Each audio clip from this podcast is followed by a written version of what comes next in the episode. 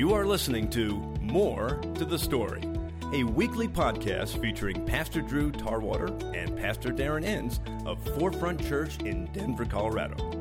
Each week, More to the Story podcast will follow the Forefront Church Sunday sermon as Pastor Drew and Pastor Darren guide you through the Bible from Genesis through Revelation.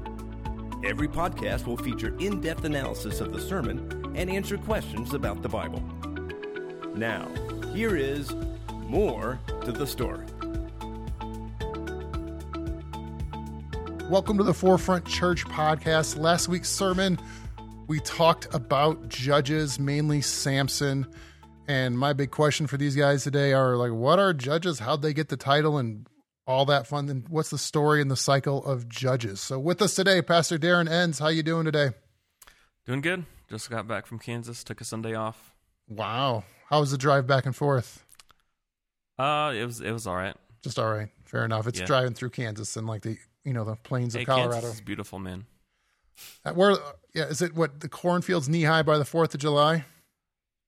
Uh, no, they're they're pretty tall actually. I don't know if that's I don't I haven't heard that saying before. Oh, okay. yeah. Sounds like But a there's, country there's song. more there's more cut wheat fields than cornfields in Kansas. Okay, fair enough. Yeah. In Ohio, it was cornfields, so um, that's what. like that's a that's a Zach Bryan lyric.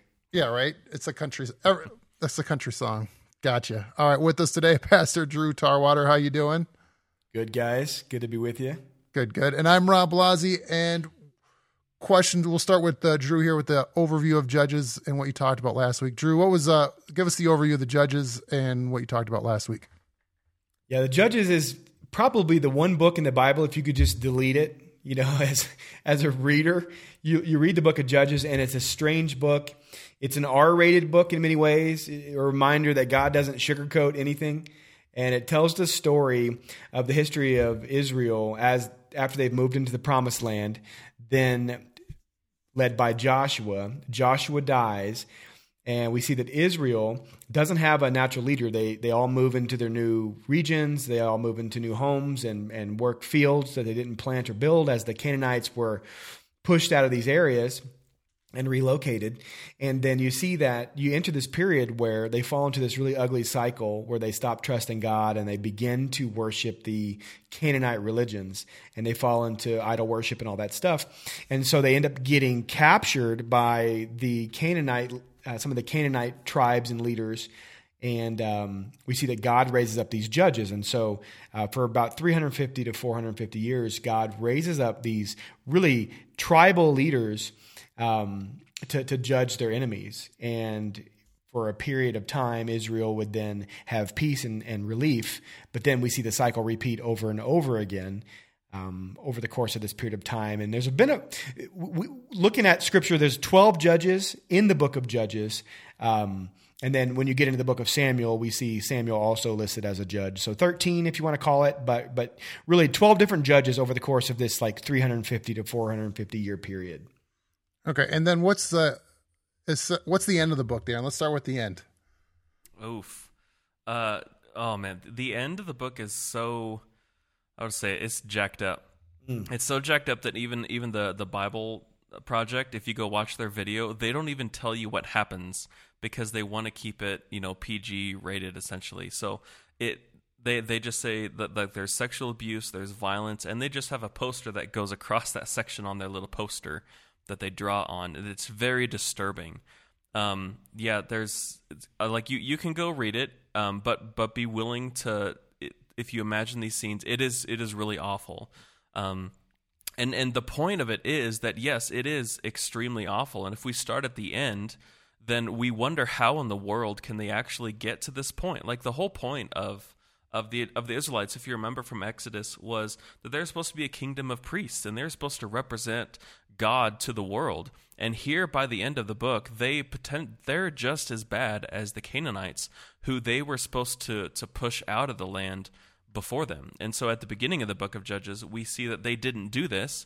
They did not push out the Canaanites, as Drew said, and then they become just like the Canaanites by the end of the book.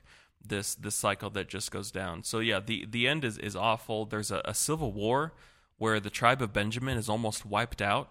Um, and and the tribe of Benjamin is where you know Paul comes from, so they're not completely wiped out, but uh, it's still it, it's it's awful. There's there's children being sacrificed in the book. There's people being being cut up. Uh, it it's really really awful. No, and then so the judges like were they all good people, Drew? Like how did they get that title judge? Like what was their how did they get that authority, I guess? Yeah, when you hear the word judge, you think political leader or you know political Powder wig, gavel. Yeah, Yeah. exactly. Powder wig, right? Parliament. Yeah, these judges actually were they were tribal. Some of them were tribal leaders. Other others of them were just people that God used to actually push back the oppression. So, um, you know, you If think you of don't- Samson. Isn't it like if, if you go back to, to Moses and his father in law gives him advice to raise up like helpers? Because Mm-hmm. Moses would try to like he would he would quote judge everybody, Oh, yeah, yeah, but yeah. there was so much going on that he couldn't do it, and so he appointed people. They're like you know, Right. like as Drew said, like civic leaders, military leaders, kind of wrapped up into one. Yeah, and typically the way that they rose to power would be that God would use them to um, defeat an enemy. And so, like with Samson, you know, we talked about on Sunday, God gave Samson this power to to begin to defeat the Philistines. When you look at some of the other judges, um, like Gideon, you know, God raised him up to bring up an army to lead against the Midianites. And so typically it was a tribal leader, there was a battle of some kind, or uh, a couple of them we don't have a lot of information on, but we know that they went in and defeated their enemies. And so then they would be, yeah, like a civic leader. They would kind of be in charge of the people. There is some theory that some of this ran concurrently, um, that um, they were, you know, tribal life. Imagine tribal life. And so, you know, one of these judges could have been working in Judah while another one was working in, you know, Dan. And so we, we don't, you know, we don't necessarily know. This could have been some of that spread. Interesting. But the, yeah, these judges um, weren't necessarily political or weren't rich. You know, they didn't have land or they didn't have a lot of power. Um, so there wasn't really a criteria to become a judge. It was really someone that God chose to work in this situation. But the interesting thing is, they you, you think, okay, so God's going to choose somebody who's righteous, and God's going to choose someone who is really on, you know, following Him. That's not the case. We see that Deborah was a prophetess, and so I think Deborah was probably a, um, you know, uh someone that God was using and, and that had a good relationship with in following the Lord. But a lot of these other judges, I feel like God just used them for a time to to push back their enemies, and we see some really ugly stuff. So I don't. I think a lot of them were actually really didn't know much about God, but God just used them in, in a certain time and place. Yeah, God God still desires to use people. Like just he, he wanted to use his people back then just like he wants to use us now. And the problem was that these Israelites got worse and worse as as the story goes on. And so God kind of had a, a a raw raw crowd to, to pull from to, to use people. And so if God's going to be faithful to his end of the covenant, he has to protect and and allow his people to to have the chance to come back. And so that's that's one thing we see in, in, in the book of Judges is that God is continuing to be faithful. Like his people are still there. Uh, of course, we know the end of the story uh, that God was ultimately faithful, and you know brought about the kings and uh, you know Jesus and that kind of stuff. But at the same time, like if God's plans are going to come about, it's these people are are Plan A. You know they they didn't really have another option, so he had to he had he had to work with with who he had, and so even when we read um, you know, like in, in Samson's story, we read that the Spirit of God came upon Samson and empowered him to do some of these things. Um, and it's really weird. Like, wait, so God's Spirit came upon him and, and like made him do this? Well, th- the idea is, isn't necessarily that God's endorsing all of these human choices w- when this happened. It's just he has to work with this crummy group of humans to try and bring about his will. Then who who wrote? Do we know who wrote Judges? Like who's the author of the book and telling these stories? Yeah, the c- contemporary theory on this is it was Sa- Samuel, and so we don't know for sure. And there's some other theories out there, but many, um, you know, many Bible scholars think that it was Samuel that wrote it. Samuel is the last judge. Um, you know, Samuel is the one that bridges between judges and King Saul. Uh, so that's the theory, but I think there's some need some other theories out there as well. Okay, so that's interesting because it's also like who tells their story, and like usually they say like you know history, you know the victory, you know the victor tells history, and so if they're telling all these stories, it's like they're not, it's not painted through rose, rose-colored glasses. It looks like they're pretty. They they do not paint their history very well. So it's one of those where you go like, who wrote this and who said, yeah, this is good, a good story of what our history of our, of a of Israel was. It seems like this is useful for my children too. right, Yeah. right. Yeah, these were more like campfire ghost stories than they were bedtime stories for their kids. Oh wow! And so there's a, as you said, there's about twelve or thirteen, pending where you list Samuel. Like so, in the Book of Judges, there's the May three to six, pending how you look at it, pending how you do your rankings, pending if it's the coaches or if it's the, you know, the players poll, who who, who gets the most most votes as the top three or six. You talked about Samson last week, but what were some of the other ones that were kind of like the noted judges? Like if they call it, do they call it major and minor like the prophets? This is like the JV and varsity. There's a little bit of that. Okay. Yeah, there's a, there's a couple that there's just very very little about. Um, you know, a couple sentences for a judge here and there, whereas you know Samson gets gets three full chapters, three four chapters. So I think Shamgar, um, you know, Gideon gets a little bit, Deborah gets a little bit. Uh, so yeah, kind of major major and minor. And so yet with the what the, wasn't there the guy that stabbed the fat king? Is he one of the judges? Yeah, that's that. Yeah, that's one that I, I spent a little bit of time with a couple semesters ago, studying. Ehud is his name. Okay. E- Ehud is fun just because he he's left-handed, which uh, was weird. He's also from uh, the the tribe that means "son of my right hand," and so he's and the literal Hebrew behind it is is uh, he was impeded of his right hand, and he's from the tribe which is called "son of my right hand," uh, and it, yeah, it's just kind of fun. So does And that- So he, go ahead, Rob. Oh, I was like, so in that culture, it was like, did they see it as a like a like right now? If you know, if you have a you know, if you see a kid out there hard throwing lefty, he's got a distinct advantage over a hard throwing righty, just because most yeah, people like don't send see. that kid to baseball camp. Yeah, it's like Exactly. and but like in that culture was like being left-handed looked as like a I don't- disgrace isn't the- isn't the right word, but almost like a disability. Like if you're a oh, left-handed. Yeah, I think so. And and one, it's really important to the story because he goes in to see the king um, of of the foreign nation who is oppressing them, whose name is Eglon, and um, he puts his sword on his right thigh because when you draw a sword, you reach across your body. So he reaches his left hand across to his right thigh and pulls it out. Well, every, nobody ever checked the right thigh for weapons when you're going in to have an audience with the king. So they, they just checked his, his left thigh because right handed people stored their thor- swords on his right thigh, and so they missed it. It's like he, he, he got in with a weapon to the, see the king because of his, his left handedness. And then he stabs him, and, and the king is fat. Um, Eglon means little calf, and so he's like a fattened calf. And there's like weird underlying themes of sacrifice here, not human sacrifice, obviously, but and then like his bowels discharge, and then Ehud goes and locks the door, and his servants think that the king is like relieving himself in his throne room, and it's just it's just weird, right? This Yeah. this is the story, um, and and yeah, that's that's how how Ehud delivers hi- the the people is is by by killing this one king who was oppressing them. Oh, that's interesting. And didn't Gideon have a weird story too? Like he didn't like I always think of Gideon as one of the good judges, I guess. And I think overall maybe I mean I'm not the judge of the judges. But, but like he, it seems like he's had some weird stuff going on too.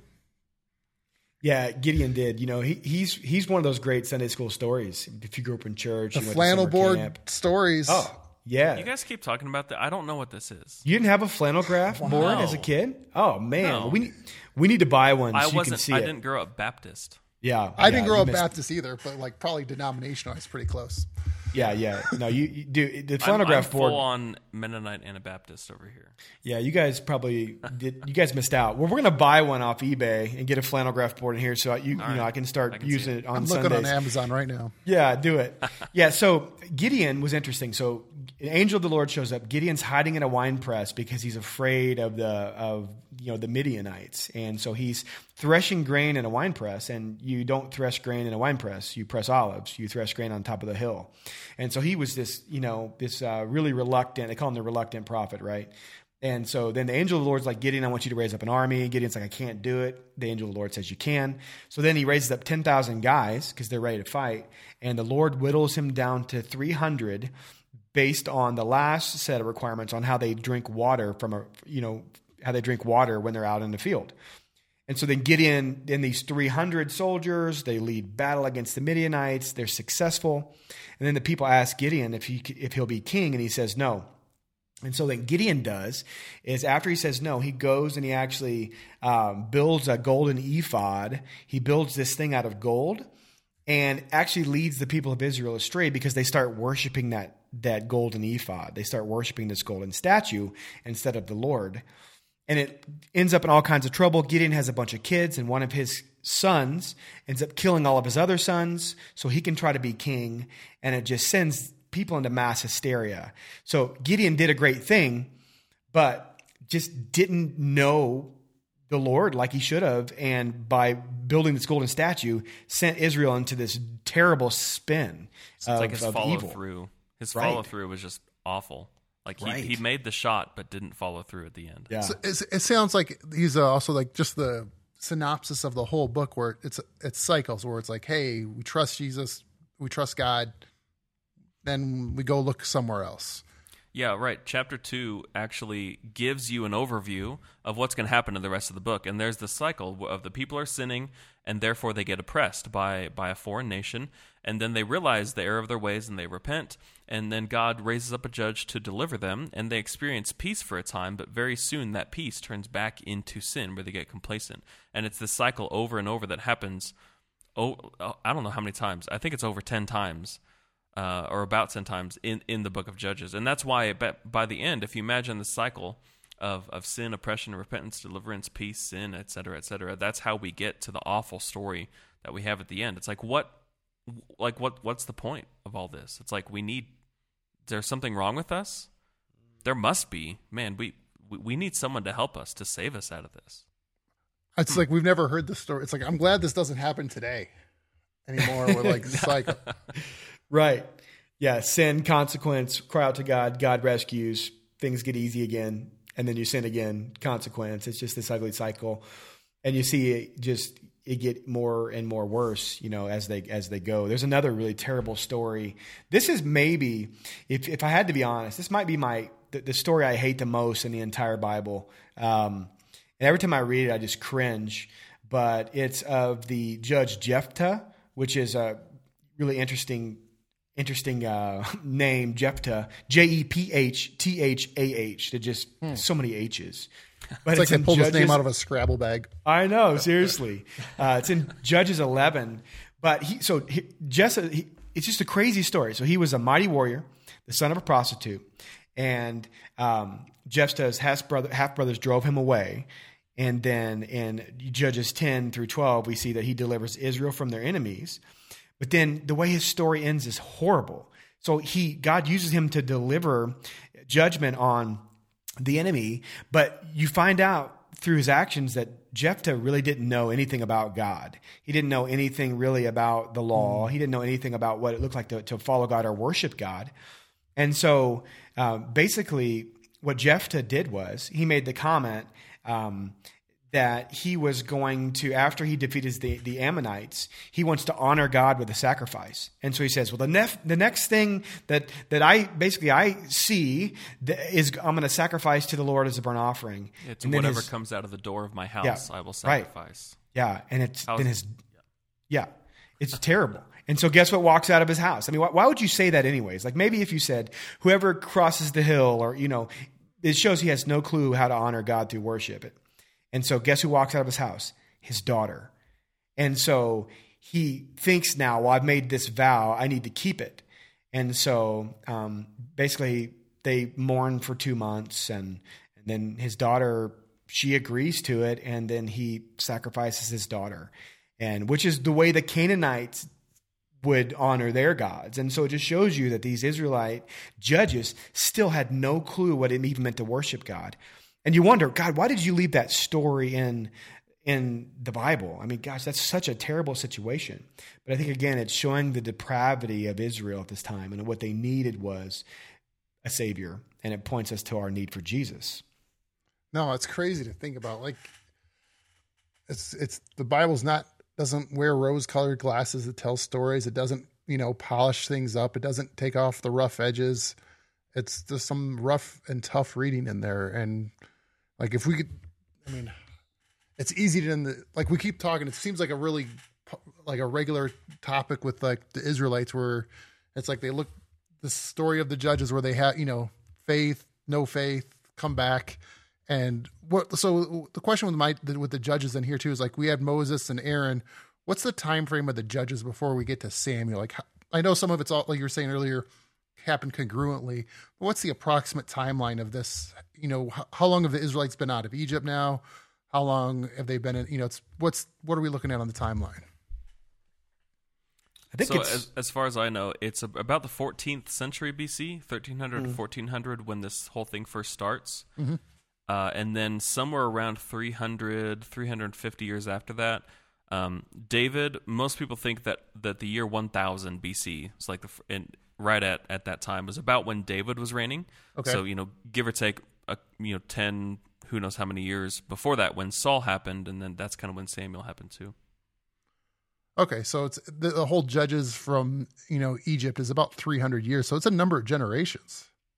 Yeah. I mean, if you think about like the history of the United States, that's similar, you know, in the big scheme of things. Like it's where you know where it landed.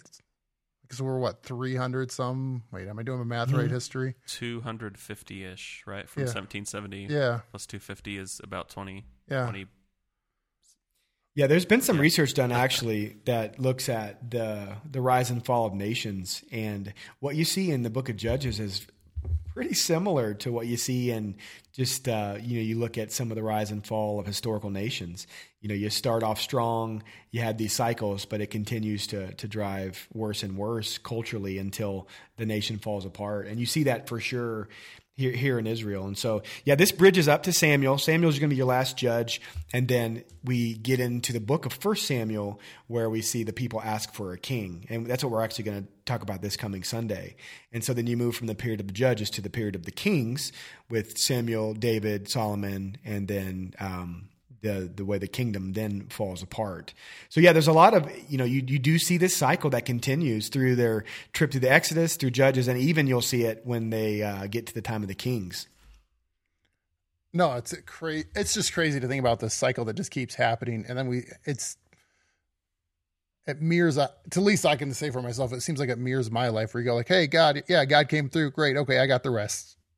Then all of a sudden, oh God, come in again, come in again. Here, Drew. Any parting thoughts? Yeah, I think the when you look at like what's the point, and you see what you know, what you just said, Rob. Like I think the Israelites in Exodus and the Israelites in the Book of Judges, they show us ourselves, right? We see that we fall into these ugly cycles of sin and consequence and crying out to God, and God rescues us, and then spiritual amnesia again, and all that stuff. And, and so I think it, it's just God uses all of this to show Israel that that what they needed was a was a better king. You know, they needed somebody greater than Moses. They needed somebody greater than Joshua. They needed somebody greater than Samson. And we're going to see that all the way through the Old Testament. And we see that with the culmination of Jesus. That Jesus is what we need. Jesus is the one that God's been setting us up to see that we need, the Messiah, the Savior. And so I think when we look at Judges and we go, Man, God, God, why did you leave this book in here? It's such a terrible book. It's to remind us of human depravity because we can sometimes get to the point where we think, well, people are pretty good, right? Like people are good people. Like, you know, people aren't inherently bad. And you say that, man, if you give people over to their own devices and let them worship whatever their heart wants to worship, it leads you down a really bad path. And that's why we need Jesus to come and change our hearts. So I think there's still a lot of value in reading the book of Judges, even if it's a tough read. No, that makes sense. So yeah, as as we wrap this up, any parting thoughts here, Darren? Uh, next week, our our goal is actually to bring in a, a guest lecturer. Um, one of my professors at, at Denver Seminary, his specialty is in archaeology and the books of Joshua and Judges and what happened when the Israelites moved into the land of Canaan. Uh, so he knows a lot about archaeological evidence. He knows a lot about the time um, from converting to the Bronze Age to the Iron Age, which happened during this time. Um, and he knows a lot about what life was like in biblical Israel and how that impacts our reading. And so that's uh, hopefully going to happen uh, for our next week's podcast if everything plans out. No, that's that's exciting. I'm looking forward to talking with them. If you have questions or things you would have want answered, send them to us here at life at forefrontchurch.tv. Or if you're at Forefront on Sundays, drop off the questions in the boxes in the back of the worship center. You can use the communication card we have there. So let us know what your thoughts, your questions. We'd love to answer them for you, or at least try to answer them the best we can. So once again, we thank you for listening. Pastor Drew Tarwater, Pastor Darren Enns, thank you so much. And I'm Rob Blasi. You have been listening to More to the Story, a weekly podcast featuring Pastor Drew Tarwater and Pastor Darren Enns of Forefront Church in Denver, Colorado.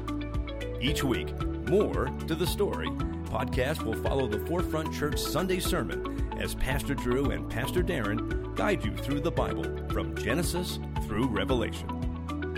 Every podcast will feature in depth analysis of the sermon and answer questions about the Bible. Thank you for listening. We'll be back next week with another edition of More to the Story.